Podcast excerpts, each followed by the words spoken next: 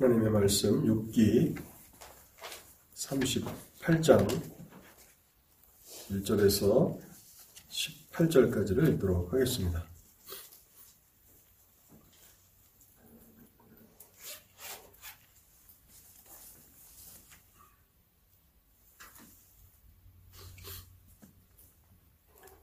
그때 여호와께서 폭풍우 가운데서 요백에 말씀하여 이르시되 무지한 말로 생각을 어둡게 하는 자가 누구냐? 너는 대장부처럼 허리를 묶고 내가 내게 묻는 것을 대답할지니라. 내가 땅의 기초를 놓을 때에 내가 어디 있었느냐? 내가 깨달아 알았거든 말할지니라. 누가 그것의 도량법을 정하였는지 누가 그 줄을 그것의 위에 띄었는지 내가 아느냐? 그것의 주추는 무엇 위에 세웠으며 그 모퉁이 돌을 누가 놓았느냐? 그때에 새벽 별들이 기뻐 노래하며 하나님의 아들들이 다 기뻐 소리를 질렀느니라.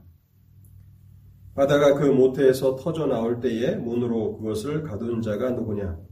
그때에 내가 구름으로 그 옷을 만들고 흑암으로 그 강보를 만들고 한계를 정하여 문빗장을 지르고 이르기를 내가 여기까지 오고 더 넘어가지 못하리니 내 높은 파도가 여기서 그칠지니라 하였노라. 내가 너의 날에 아침에게 명령하였느냐 새벽에게 그 자리를 일러 주었느냐 그것으로 땅 끝을 붙잡고 악한 자들을 그 땅에서 떨쳐 버린 일이 있었느냐 땅이 변하여 진흙에 인친 것 같이 되었고 그들은 옷같이 나타나되 악인에게는 그 빛이 차단되고 그들의 높이 든 팔이 꺾였느니라. 내가 바다의 샘에 들어갔었느냐? 깊은 물 밑으로 걸어 다녀 보았느냐? 사망의 문이 내게 나타났느냐? 사망의 그늘진 문을 내가 보았느냐? 땅의 너비를 내가 측량할 수 있느냐? 내가 그 모든 것들을 다 알거든 말할 지니라. 아멘. 설교를 위해서 잠시 기도하겠습니다. 하나님 아버지, 오늘도 저희를 말씀 앞에 세우시니 감사합니다. 하나님, 저희를 도와주시옵소서, 연약한 저희를 도와주시옵소서, 저희의 마음과 생각을 다스려 주시옵소서, 하나님의 말씀을 깨달도록 성령의 조명하심을 허락하여 주시옵소서, 우리가 단순히 귀로만 하나님의 말씀을 듣는 사람들이 되지 않게 하시고 마음으로 하나님의 진리를 깨달도록 자비를 베풀어 주옵소서. 그리고 깨달은 진리를 우리의 삶의 원리로 삼으며 말씀의 능력을 삶에서 경험하도록 하나님 저희를 도와 주시옵소서. 하나님 그래서 우리가 비록 이 땅을 살아가지만 하나님의 백성들로서 믿음으로 살아가게 하시고 믿음으로 넉넉히 우리의 환경들을 이기며 하나님께 영광을 돌리는 온전한 성도의 삶이 되게 하옵소서. 오늘도 단에선 부족한 종을 긍휼히 여겨 주시옵소서. 말씀의 능력과 은혜를 더하여 주셔서 하나님의 진리만을 선포할 수 있도록 도와주시고 하나님 아버지 세상을 새로운 계절을 통해서 바꾸시는 것처럼 하나님의 말씀을 통해서 하나님의 백성들을 놀랍게 변화시켜 주셔서 하나님 앞에 경건하고 거룩한 하나님의 친백성들이 되도록 오늘도 말씀을 사용하여 주옵소서. 주님의 도우심과 함께하심을 간절함으로 사모하올 때에 이 모든 말씀 우리 주 예수 그리스도 이름으로 기도하옵나이다. 아멘. 지금까지 우리가 욥기를 읽어 나왔다면 38장에 이르기까지 욥과 욥의 친구들은 끊임없이 자신들의 그 주장들을 펼쳐 나갔습니다. 근데 하나님께서는 지금까지 욥이 하는 말과 욥의 친구들이 하는 말을 다 듣고 계셨습니다. 우리는 때때로 하나님의 침묵을 오해할 때가 있습니다. 하나님이 오랫동안 침묵하실 때 우리는 하나님이 우리의 부르짖음을 듣지 않으신다고 오해할 때가 있습니다. 또 하나님은 우리를 보지 않으신다고 착각할 때가 있습니다. 그런데 오늘 우리가 읽은 본문 욥기 38장은 하나님이 우리가 하는 모든 말들을 다 들으시며 우리의 인생을 친히 다 감찰하시는 하나님이시라고 말씀합니다. 6기 11장 11절에 이런 말씀이 있습니다. 하나님은 허망한 사람을 아시나니 악한 일은 상관하지 않으시는 듯하나 다 보시느니라. 하나님의 침묵을 오해하지 말아야 합니다. 하나님께서 이제 폭풍우 가운데서 말씀하시기 시작하십니다. 하나님은 하나님의 때에 말씀하십니다. 그리고 이제 욥은 그의 친구들과 함께 하나님의 말씀을 듣는 자들이 됩니다. 38장에 이르기까지 욥은 끊임없이 하나님을 향하여서 질문하였습니다. 하나님을 경외하며 살아가는 자신이 왜 고난을 받아야 하는지, 하나님은 자신의 고난에 대해서 설명하셔야 한다고, 설명하셔야 할 책임이 있다고 주장했습니다. 이렇게 7장 19절에 이런 말씀이 있습니다. 주께서 내게 눈을 돌이키지 아니하시며 내가 침을 삼킬 동안도 나를 놓지 아니하시기를 어느 때까지 하시리이까? 사람을 감찰하시는 이여 내가 범죄하였던들 주께 무슨 해가 되오리까? 어찌 나를 당신의 관역으로 삼으셔서 내게 무거운 짐이 되게 하셨나이까? 하나님을 향하여 어찌하여 하나님 왜 이렇게 나에게 행하십니까? 라고 질문을 쏟아냈습니다. 욥은 의인이 고난을 받는 것을 하나님은 허용하셔서는 안 된다고. 하나님이 선하신 분이시라면, 하나님이 의로우신 하나님이시라면, 의인의 고난을 보고만 계셔서는 안 된다는 자세를 굽히지 않았습니다. 욥기 13장 22절은 이렇게 말합니다. 주는 나를 부르소서 내가 대답하리이다. 혹 내가 말씀하게 하옵시고 주는 내게 대답하옵소서. 내가 질문할 테니까 하나님 앞에 내가 나의 사정을 나를 테니 하나님은 내게 답변하십시오라고 그러한 자세를 굽히지 않았습니다. 근데 38장에 와서 하나님께서 말씀하실 때 하나님께서 대답하십니다. 그러나 욥이 원하는 대답이 아닙니다. 욥이 원하던 대답 대신에 욥이 하나님 앞에 드렸던 질문에 대한 그 즉답 대신에 오히려 욥에게 질문하십니다. 그것도 폭풍 질문을 쏟아내십니다. 여러분, 6기 38장에서 마지막 42장까지 그 하나님이 욥에게 몇 개의 질문을 던지시는지 아십니까? 77개의 질문을 욥에게 던지십니다.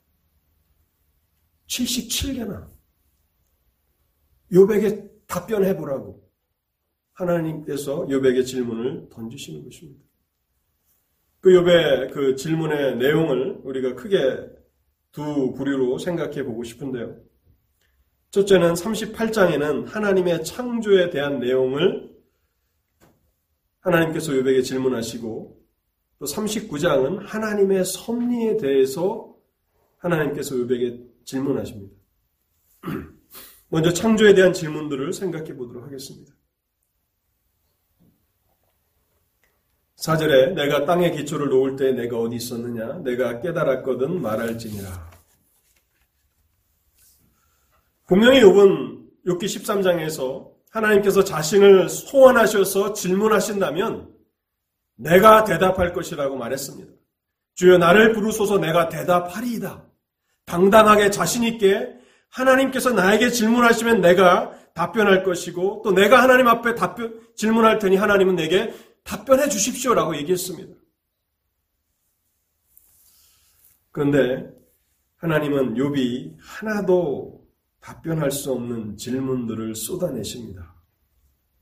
창조를 설명하실 때 마치 건축자가 집을 짓는 것처럼 그렇게 세상 창조를 말씀하십니다. 내가 세상을 창조할 때 욥 너는 어디 있었느냐고 말씀하십니다. 내가 이 세상을 창조하는 원리를 이해하고 있느냐고 그렇게 질문하십니다. 내가 땅에 기초를 놓을 때 내가 어디 있었느냐? 내가 깨달았거든 말할지니라. 그때 하나님의 아들들이 다 기뻐 소리를 질렀느니라. 여기 하나님의 아들들이라고 묘사되고 있는 존재들은 천사들입니다.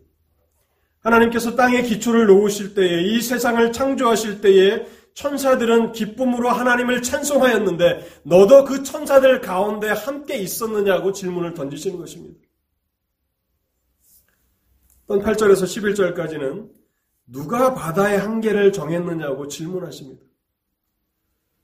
여러분, 바다의 한계를 정하는 일이 얼마나 중요한 것인지, 이 새로운 그 미국 대통령 바이든이 그 탄소 배출을 줄이기 위해서 굉장히 노력하고 있지 않습니까? 그래서 이 내연기관 자동차들을 없애고, 뭐 캘리포니아에는 앞으로는 이제 전기차만 이렇게 다니게 하겠다. 왜냐하면 이 빙하가 점점 녹아서 이제 육지가 우리가 살고 발을 딛고 있는 이 땅이 물에 잠기니까. 여러분, 바다의 심해 깊이가 얼마나 되는지 아십니까? 그 심해 깊이가 11km입니다. 1%만 그 바다의 깊이가 이렇게 올라간다면 아마 지구상에 있는 거의 대부분의 도시가 물바다가 될 겁니다. 10%도 아니고 1%만 그 바다의 깊이가 그 한계가 높이 책정된다면 우리가 살고 있는 모든 이 지상의 도시들은 다 거의 다 물에 잠기고 말 겁니다. 8절에서 11절까지 누가 바다의 한계를 정했느냐고 질문하시는 것입니다. 이 육지를 온전히 덮을 만한 물이 없기 때문이 아니라 하나님께서 그 바다의 깊이를 그 한계를 정하셨기 때문에 더 이상 넘어오지 않는 것이라고 누가 그것을 정했느냐고 그렇게 질문하고 계시고 요백에 너는 바다의 깊이를 아느냐고 질문하십니다. 아마 오늘날의 초등학생들은 욕보다도 바다에 대한 더 많은 지식을 가지고 있을 것입니다. 그래서 세상의 가장 높은 산보다도 심해가 더 깊다는 것을 압니다. 그러면서 16절에 하나님은 또 질문을 하시는데요.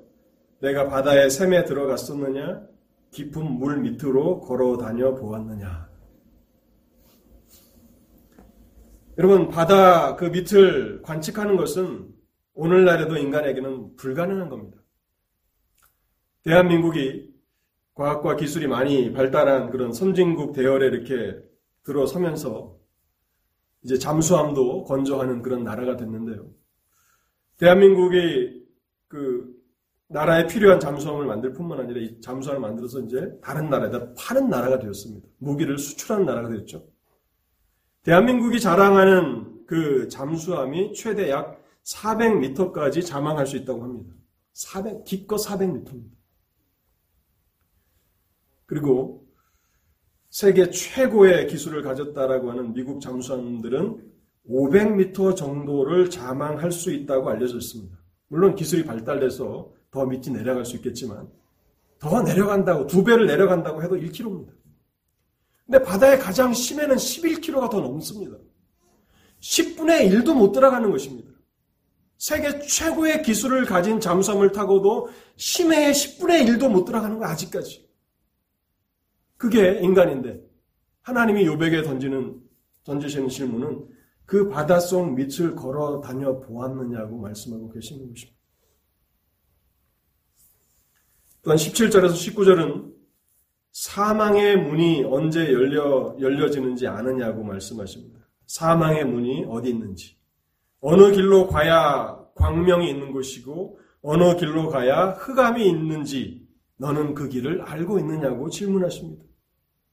정말 인간은 죽음에 대해서 철저하게 무지합니다. 모든 사람들이 죽는다는 것은 너무나 분명한 사실이지만 자신이 언제 어떻게 죽을지 아는 사람은 한 사람도 없습니다. 여러분, 그래서 경건한 우리의 믿음의 선조들은 삶의 원리로 삼았던 것이 있습니다. 내가 죽는 날에 하기를 부끄러워하는 일이 있다면 그 일을 오늘 해서는 안 된다라고 생각한 것입니다. 내가 죽는 그 순간에 하기를 꺼려지는 어떤 일이 있다면 그 일을 나의 삶에서 행해서는 안 된다. 왜냐하면 오늘이 그날일 수 있으니까. 비참한 것은 사망의 문이 열리는 그 아침에도 그날이 자신의 마지막 날인 것조차도 알지 못하는 존재가 인간인 것입니다. 17절에 욥을 향해서 하나님이 질문하십니다. 사망의 문이 내게 나타났느냐? 사망의 그늘진 문을 내가 보았느냐? 죽음에 대해서는 알고 있느냐? 다음은 26절과 27절은 기상의 변화에 대해서 질문하십니다. 비와 눈이 내리는 것과 홍수가 나는 것과 번개와 우레가 내리는 것, 이슬이 내리는 것 등 지구의 기상을 요 네가 마음대로 원하는 대로 조정할 수 있느냐라고 말씀하고 계시는 것입니다. 26절에 누가 사람 없는 땅에 또 사람 없는 광야에 비를 내리며 황무하고 황폐한 토지를 흡족하게 하여 연한 풀이 돋아나게 하였느냐. 누가 비를 내리느냐 하는 것입니다. 여러분, 아무리 과학과 기술이 발달해도 오늘날에도 원하는 때에 비를 내리게 할 수 없습니다. 작년에 중국에 어마어마한 홍수가 내렸죠. 그래서 세계 최대의 댐이라고 하는 샨샤 댐이 붕괴되는 그 위기 가운데서 얼마나 많은 뉴스가 매일매일 전해졌는지 모릅니다. 그때 그 댐 하류에 있는 한 철교 위에 중국이 한 일이 있습니다. 비를 멈추게 하고 홍수를 멈추게 하는 게 아니라 그 기차가 다니 지나다니는 그 철교 위에 무거운 짐을 실어서 화물 기차를 그 철교 위에다가 주차시켜 놓는 겁니다. 물이 홍수가 어마어마하게 나니까 그 다리가 떠내려갈까봐 다리를 무겁게 짓누르려고 중국이 했던 것은 무거운 그 쇠붙이 같은 것들을 화물 기차에 실어서 다리가 떠내려가지 않도록 다리 위에다가 주차시키는 것. 그것이 중국이 할 수 있었던 홍수 때 했던 일입니다. 얼마나 무력합니까? 비를 내리기도 할 수 없고 홍수 피해를 줄이기 위해서 비를 그치게도 할 수 없는 존재가 바로 인간이라고. 비를 내리고 또 비를 그치게 하는 것은 고사하고 오늘날 날씨를 100% 예측하지도 못합니다. 가끔 저는 이렇게 그 일주일에 한 번 정도 이렇게 자전거를 좀 타러 가는데요. 자전거를 탈 때 가장 힘든 것이 날씨가 틀린 겁니다. 분명히 기상에는 비가 내리지 않는다고 했는데 비가 올 때가 있어요. 그리고 오늘 비가 온다고 해서 아 오늘은 좀 운동을 좀 하고 싶다 해서 자전거를 타려고 했는데 포기를 했죠. 비가 온다니까. 근데 지내 보니까 비가 안 와요. 그럴 때도 있습니다. 여러분 이것이 자연 앞에 인간이 얼마나 무능한가 하는 것입니다. 그런데 하나님은 그 기상을 자신이 원하는 대로 비를 내리시기 내리게도 하시고 홍수를 조절하게도 하십니다. 여러분 우리는 창세기를 통해서 노아의 홍수에 대한 하나님의 심판을 생각해 보지 않았습니까? 하나님은 완벽하게 기상을 통제하시기 때문에 노아에게 또 약속도 주십니다. 다시는 홍수가 이 세상을 멸하지 아니하리라는 그 약속을 해 주실 수가 있는 거예요. 왜냐하면 기상에 대한 절대적인 지배권을 가지고 있으니까. 그 다음은 별자리들에 대한 움직임입니다. 32절에서 33절입니다. 우주의 정확한 크기를 아느냐고 말씀하십니다. 하늘의 궤도를 아느냐. 뭐 여러분 고등학교 때다이 지구과학에 대해서 배우셨을 텐데요. 오늘날에도 지구의 크기를 다 측량하지 못합니다. 우리가 살고 있는 태양계를 갤럭시라고 하죠. 그런데 이 그것을 이제 은하라고 합니다. 갤럭시 은하라고. 태양계. 태양을 중심으로 수금주와 목도 천여 명, 이 galaxy가 있는데, 이 galaxy가 태양보다도 더 거대한 중심을 기준으로 해서 공전과 자전을 하죠. 그것을 우리는 우주라고 합니다. universe. 그러니까 태양이 중심인 줄 알았더니 태양보다도 더 큰 중심이 있다는 거예요. 그런데 과학자들이 발견한 건 뭡니까? 그게 끝이 아니라는 거예요. 그래서 다중 우주라고 영어로서 영어에서는 multiverse라고 합니다. 이 우주가 더 거대한 중심을 축으로 해서 또 공전과 자전을 하고 있다는 겁니다.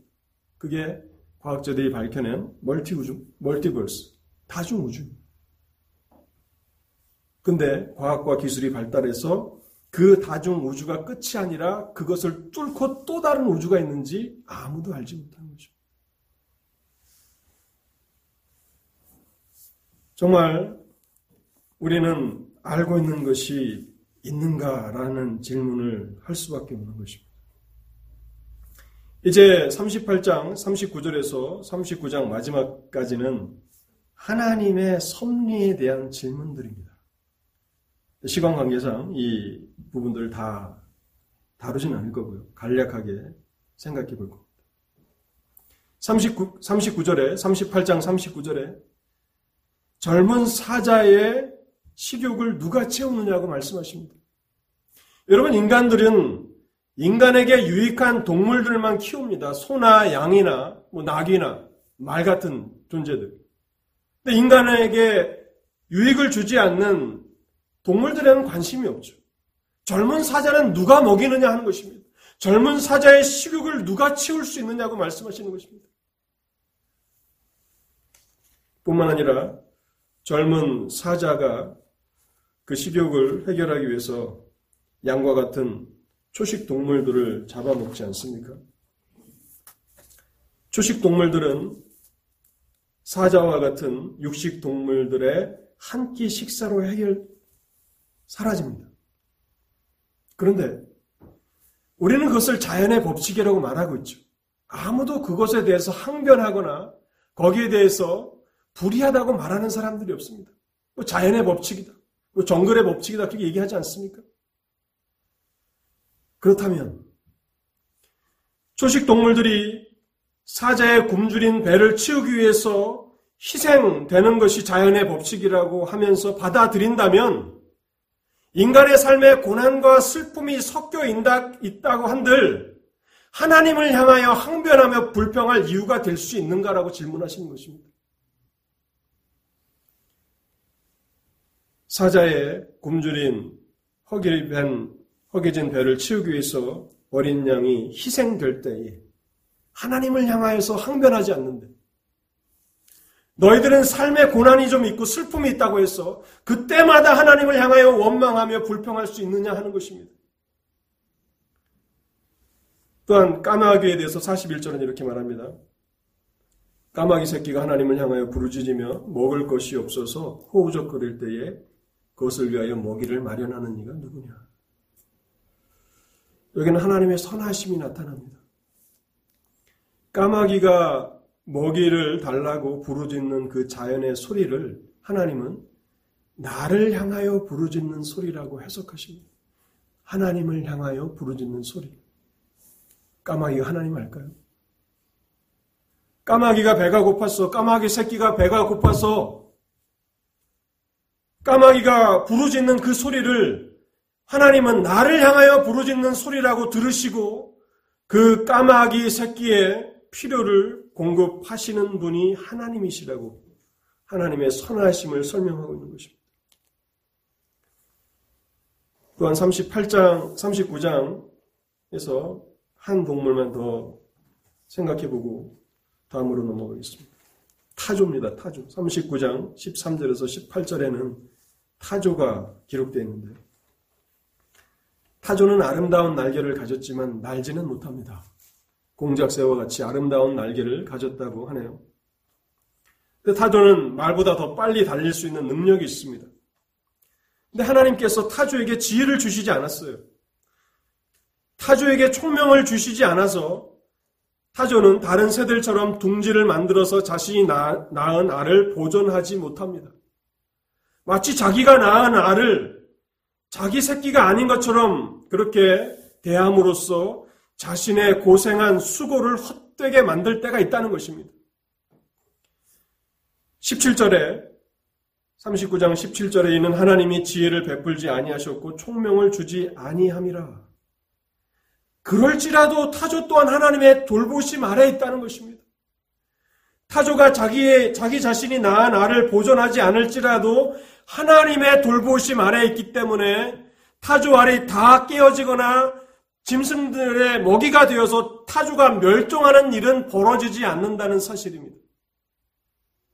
그런데 고난을 좀 경험했다고, 삶의 슬픔이 좀 있다고, 하나님이 하나님의 백성들을 모른 채 하고 또 그들이 멸망하도록 내어 버려 두신다 하는 것이 가당키나 한 일이냐라고 말씀하고 계시는 것입니다.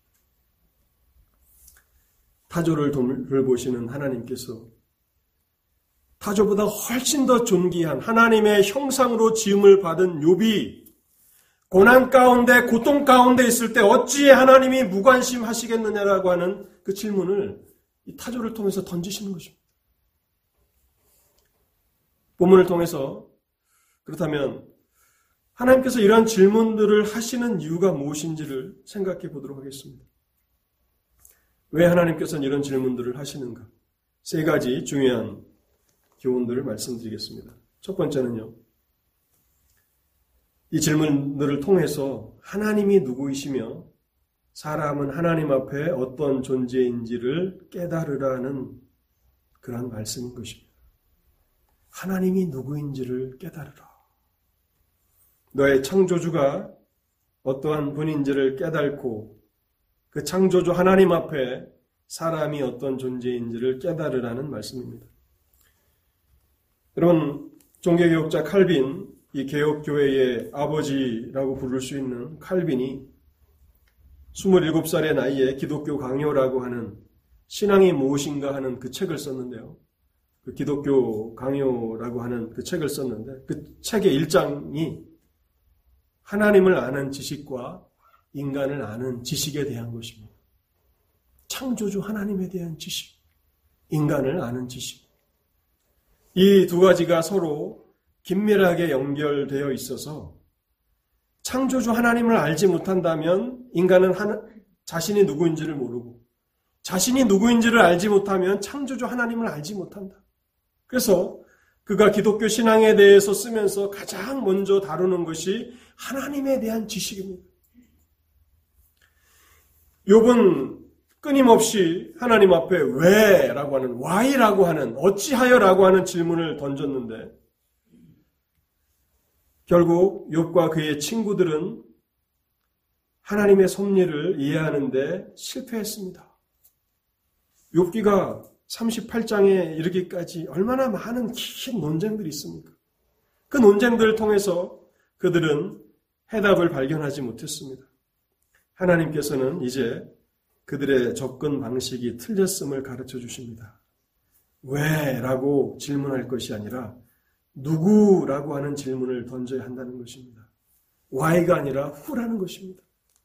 하나님이 누구이신지를 알고 사람은 하나님 앞에서 어떤 존재인지를 먼저 알아야 한다라고 말씀하시는 것입니다.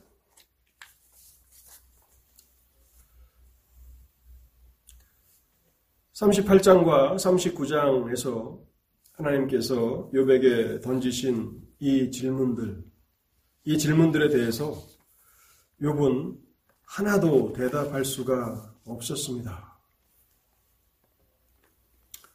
40장 3절과 5절을 제가 한번 읽어보겠습니다. 욥기 40장 3절과 5절. 욥이 여호와께 대답하여 이르되 보소서 나는 비천하오니 무엇이라 주께 대답하리이까 손으로 내 입을 가릴 뿐이로소이다. 내가 한 번 말하였은즉 다시는 더 대답하지 아니하겠나이다. 하나님을 알지 못한다는 것, 자신이 어떠한 존재인지를 알지 못한다는 것을 깨달자 모든 의문들이 다 사라지게 된 것입니다. 세상을 창조하신 하나님, 바다의 깊이를 아시는 하나님, 물의 한계를 정하시고 그것이 넘어가지 못하게 하시는 그 하나님에 대해서 자신이 너무 몰랐다라고 하는 것을 알게 되는 것입니다. 사망을 주, 주관하게 하시는 하나님, 광명과 흑암의 길을 아시는 또 그 길로 인도하시는 분도 하나님이신데 그 하나님을 알지 못했다는 것입니다. 이 모든 질문들을 통해서 욥이 깨닫게 되는 그 하나님은 위대하신 하나님이시라는 사실이었습니다. 하나님의 능력에 대한, 하나님의 전능하심에 대한 것을 새롭게 인식하게 되는 것이죠.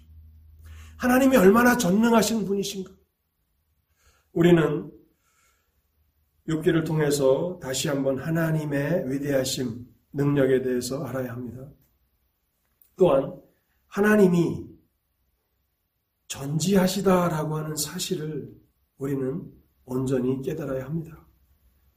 하나님은 나약한 피조물의 부르짖음조차도 아시는 분이십니다.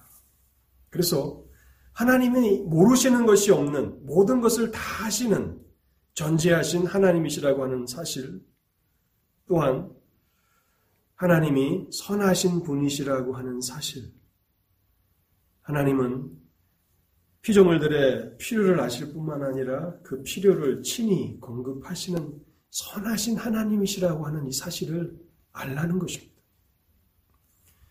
그렇다면 이런 질문을 던져볼 수 있습니다. 욥은 고난 이전에 하나님을 알지 못했습니까? 욥은 하나님을 알지 못했던 사람입니까? 욥기 1장과 2장을 보십시오. 하나님을 알지 못한 욥이 어떻게 하나님 앞에 경건하게 살아갈 수 있습니까? 하나님의 칭찬을 받았던 사람이지 않습니까? 내 종 욥을 보라. 사탄에게 칭찬할 만큼 욥은 하나님을 알고 있었습니다. 그런데 38장에서 또 하나님이 하나님을 알라고 말씀하시는 것은 무엇입니까? 여러분, 바다의 깊이가 어마어마하지 않습니까? 우리가 바다를 안다고 다 안다고 할 수는 없습니다. 그 누구도 바다 밑에까지 내려가 본 사람이 없으니까. 근데 하나님은 바다의 깊이보다 더 깊으신 하나님이시라는 것을 알라는 것입니다. 우주가 과학자들이 뭐 허블 망원경을 통해서 이제 우주를 계속 측량한다는 하는데 한 껍질을 까고 나, 나서 또 다른 껍질이 있다는 것을 발견하고 그 껍질을 까고 나니까 또 다른 껍질이 있다고 했는데 이제 그 껍질을 까고 나면 또 다른 멀티 우주를 까고 나면 또 다른 우주가 있을지도 모른다는 생각을 하는 거죠. 하나님은 그 우주보다도 더 크신 하나님이라는 거예요. 그래 놓고서 하나님을 다 안다고 내가 조금 하나님을 아는 것을 가지고 내가 하나님을 충분히 안다고 말할 수 있느냐라고 하는 것입니다. 여러분, 그래서 성경에서 하나님을 가장 잘 알았던 사람이라고 할 것 같으면 베드로지 않겠습니까? 주님의 수제자였던 베드로, 베드로가 베드로 후서를 결론 지으면서 하는 결론이 이겁니다. 오직 우리 주, 곧 구주 예수 그리스도의 은혜와 그를 아는 지식에서 자라가라. 자라가라는 것입니다. 죽을 때까지 하나님을 알아가야 하는 것입니다. 성경을 한번 읽으니까 더 이상 배울 게 없다고요. 제가 목사 안수를 받은 지 수십 년이 지났습니다. 지금도 성경을 통해서 배우는 것이 너무 많습니다. 계속 성경을 연구해야 합니다. 어쩔 때는 몇 년 전에 했던 본문을 또 설교합니다. 왜냐하면 새롭게 깨닫는 본문이 또 있으니까.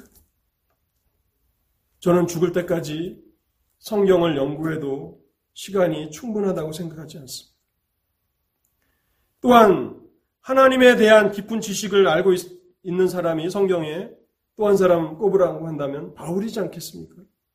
바울의 에베소서 4장 13절에서 이렇게 말합니다. 우리가 다 하나님의 아들을 믿는 것과 아는 일에 하나가 되어 온전한 사람을 이루어 그리스도의 장성한 분량이 충만한 데까지 이르리니 하나님을 아는데 조금 하나님을 아는 것으로 만족하지 말고 그리스도의 장성한 분량이 충만한 데까지 이르도록 알아가라고 말씀하고 있는 것입니다.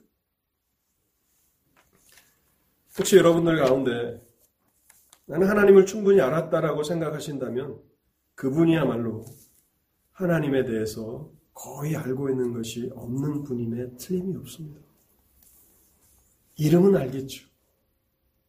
하나님이라는 이름은 알고 있겠지만 그 하나님이 우리의 삶 속에서 지금도 어떻게 일하고 계시는지 그분의 선하심과 또 그분의 일하심에 그 측량할 수 없는 그 깊이들을 어떻게 알겠습니까? 그래서 이런 질문들을 던지시는 이유는 하나님을 알고 하나님 앞에 인간이 어떤 존재인지를 알라는 것입니다. 두 번째로요.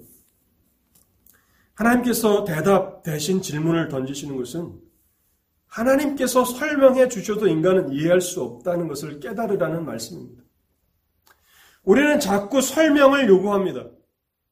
하나님 왜 이렇게 됐습니까? 우리에게 설명해 주십시오. 그런데 하나님께서 창조를 언급하시는 것은 또 바다를 언급하시고 날씨를 언급하시는 것은 이 세상에 대한 일들도 너희들이 발을 딛고 세사, 살아가는 이 세상에 관한 일들도 다 이해하지 못하는 것이 사실이지 않느냐.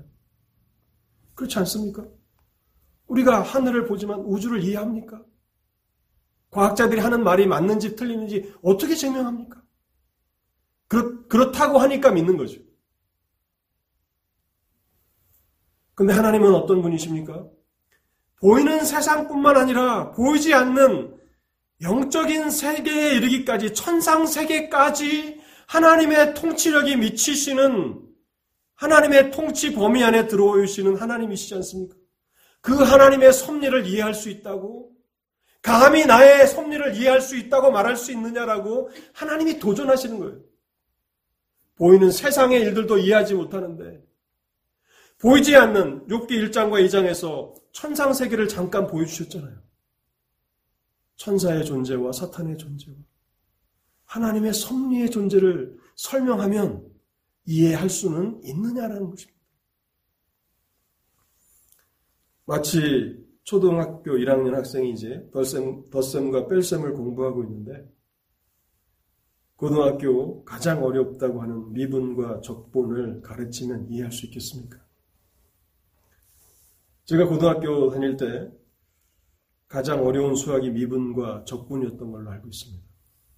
그리고 수업 그 학, 급에 상당수의 학생들이 그냥 이해하기 힘들다고 포기한 학생들이 수두기를 굉장히 많았어요. 그런데 초등학생에게 미분과 적분을 이해시킬 수 있습니까? 불가능한 것이죠. 우리는 과학자들이 하는 말도 이해하지 못할 때가 참 많이 있습니다. 그 작년에 그 노벨 물리학상을 받은 펜로즈라고 하는 과학자가 있습니다. 그러니까 독일 과학자하고 또 미국의 UCLA 물리학 교수하고 또 다른 그 세 명이 2020년 노벨 물리학상을 받았는데 그들의 업적이 무엇인가를 보니까 블랙홀을 찾아냈다는 거예요. 우주에 있는 블랙홀. 블랙홀인데 그들이 블랙홀이 있다라고 하는 것을 어떻게 알았는가? 아인슈타인의 상대성 원리를 전적으로 의지했다고 얘기합니다.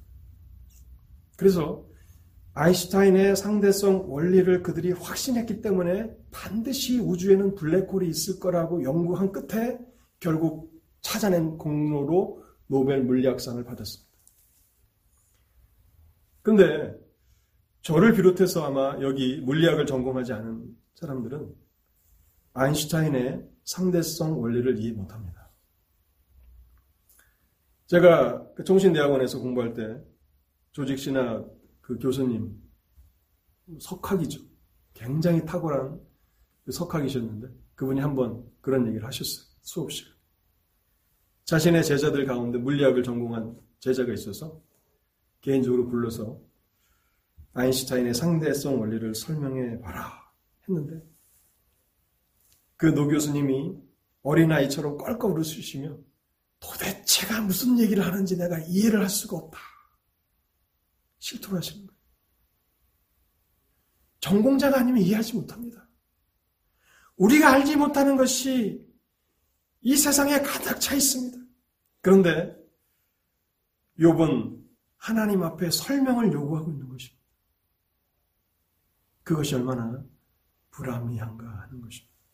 이사야 55장 9절에 이는 하늘이 땅보다 높음 같이 내 길은 너희의 길보다 높으며 내 생각은 너희의 생각보다 높으니라.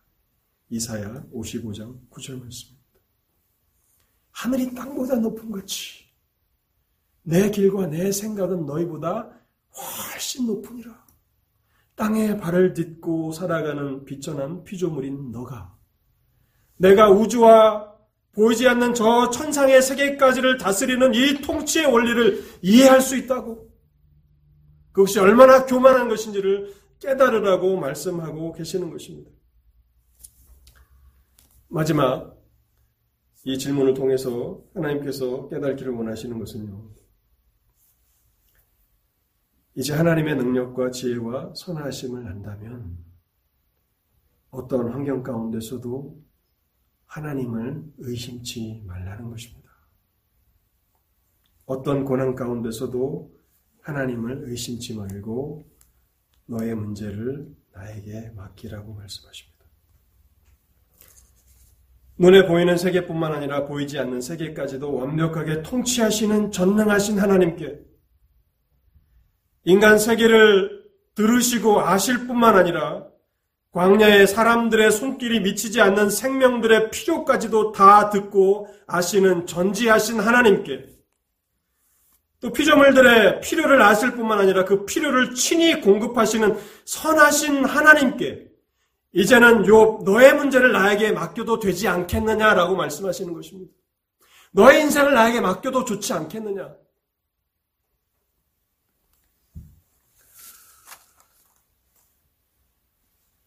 사실 욥이 가장 괴로워하고 고통스러워했던 그 원인은 자신의 그 풍성한 그 환경이 하루아침에 망한 것 때문은 아니었습니다.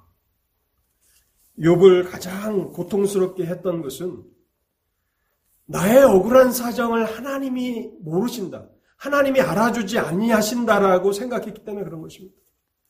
하나님이 나를 버리셨다. 내가 하나님으로부터 버림받았다라고 하는 생각이 욥을 가장 고통스럽게 만들었습니다. 그런데 그 질문들을 통해서 하나님이 말씀하시는 것입니다. 내가 정말 너를 버린 것이냐? 내가 정말 너의 부르짖음을 듣지 않은 것이냐? 너의 고난을 내가 보지 않은 것이냐라고 질문하시는 것입니다. 내가 전능한 하나님이며 내가 전지한 하나님이며 내가 선하신 하나님이지 않느냐. 이제는 너의 인생의 문제를 나에게 맡기라고 말씀하고 계시는 것입니다.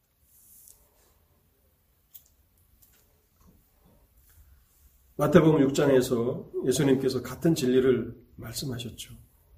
공중의 새를 보라 심지도 않고 거두지도 않고 창고에 모아 들이지도 아니하되 너희 하늘 아버지께서 기르시나니 너희는 이것들보다 귀하지 아니하냐.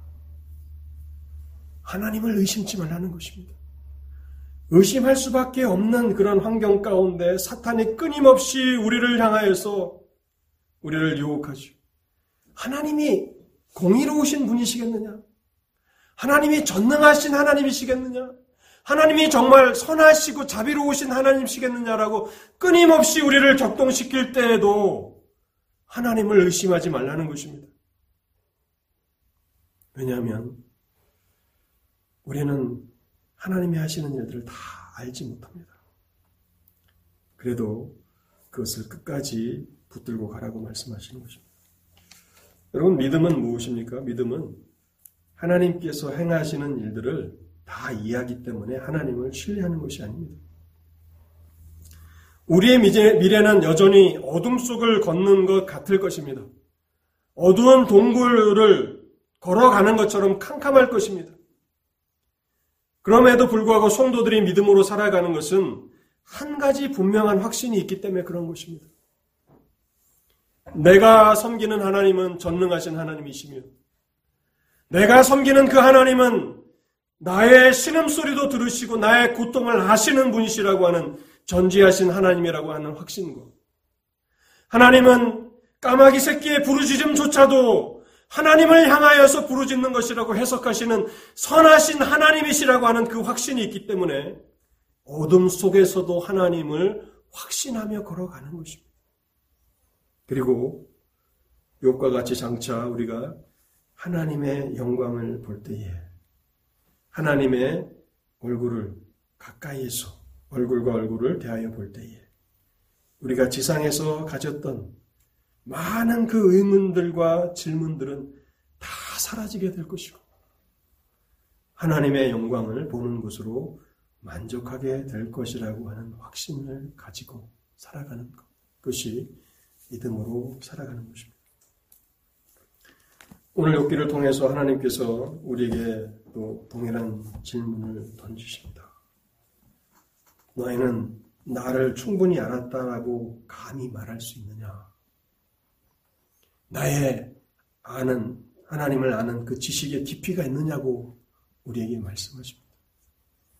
끊임없이 하나님을 알아가십시오. 하나님을 알아야 내가 누구인지 인간이 어떤 존재를 압니다. 뿐만 아니라 우리는 하나님의 그 섭리를 이렇게 하라 저렇게 하라고 조언할 자격조차도 없는 그러한 연약한 존재인 것을 깨달아야 합니다. 우리는 하나님이 설명하셔도 이해할 수 없는 무능력한 존재입니다. 설명을 요구하지 마십시오. 믿음으로 하나님의 명령을 수행하십시오. 또한 어떤 환경 가운데서도 하나님을 의심치 마십시오.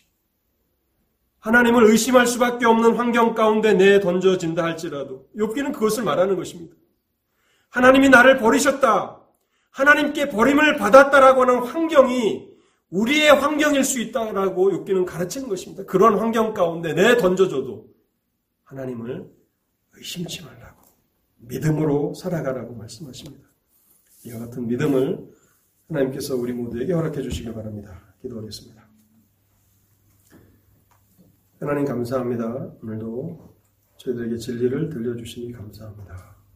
우리가 들은 이 진리가 단순히 한 번 머리로 이해하고 잊혀지는 그러한 진리가 되지 않게 하시고 하나님 우리의 신비에 새겨 주시옵소서.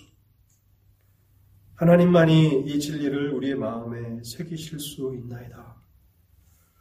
연약한 종은 하나님의 진리를 전하는 것으로 소임을 마쳤지만은 이제는 성령께서 일하실 때이옵나이다.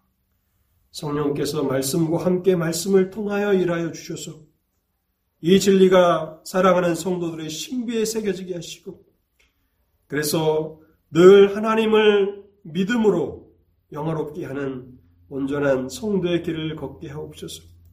혹시 욕과 같이 극한 환란 가운데 있는 성도들이 이 말씀을 듣고 있다면 하나님 그들이 지금까지 오해했던 모든 오해들이 풀리게 하시고 여전히 하나님은 전능하시며 여전히 하나님은 우리의 모든 것을 아시는 전지하신 하나님이시며 여전히 하나님은 선하신 분이심을 흔들림 없이 우리 인생의 마지막까지 확신하며 나아갈 수 있도록 믿음을 강하게 하여 주옵소서. 그래서 이 세상에서는 다 이해하지 못한 그 모든 의문들이 우리가 하나님 앞에 가까이 설 때에 눈 녹듯 다 의문들이 사라지고 하나님의 영광을 보는 즐거움이 충만한 그런 복된 인생으로 우리를 이끌어 주옵소서. 우리 주 예수 그리스도의 이름으로 기도하옵나이다. 아멘.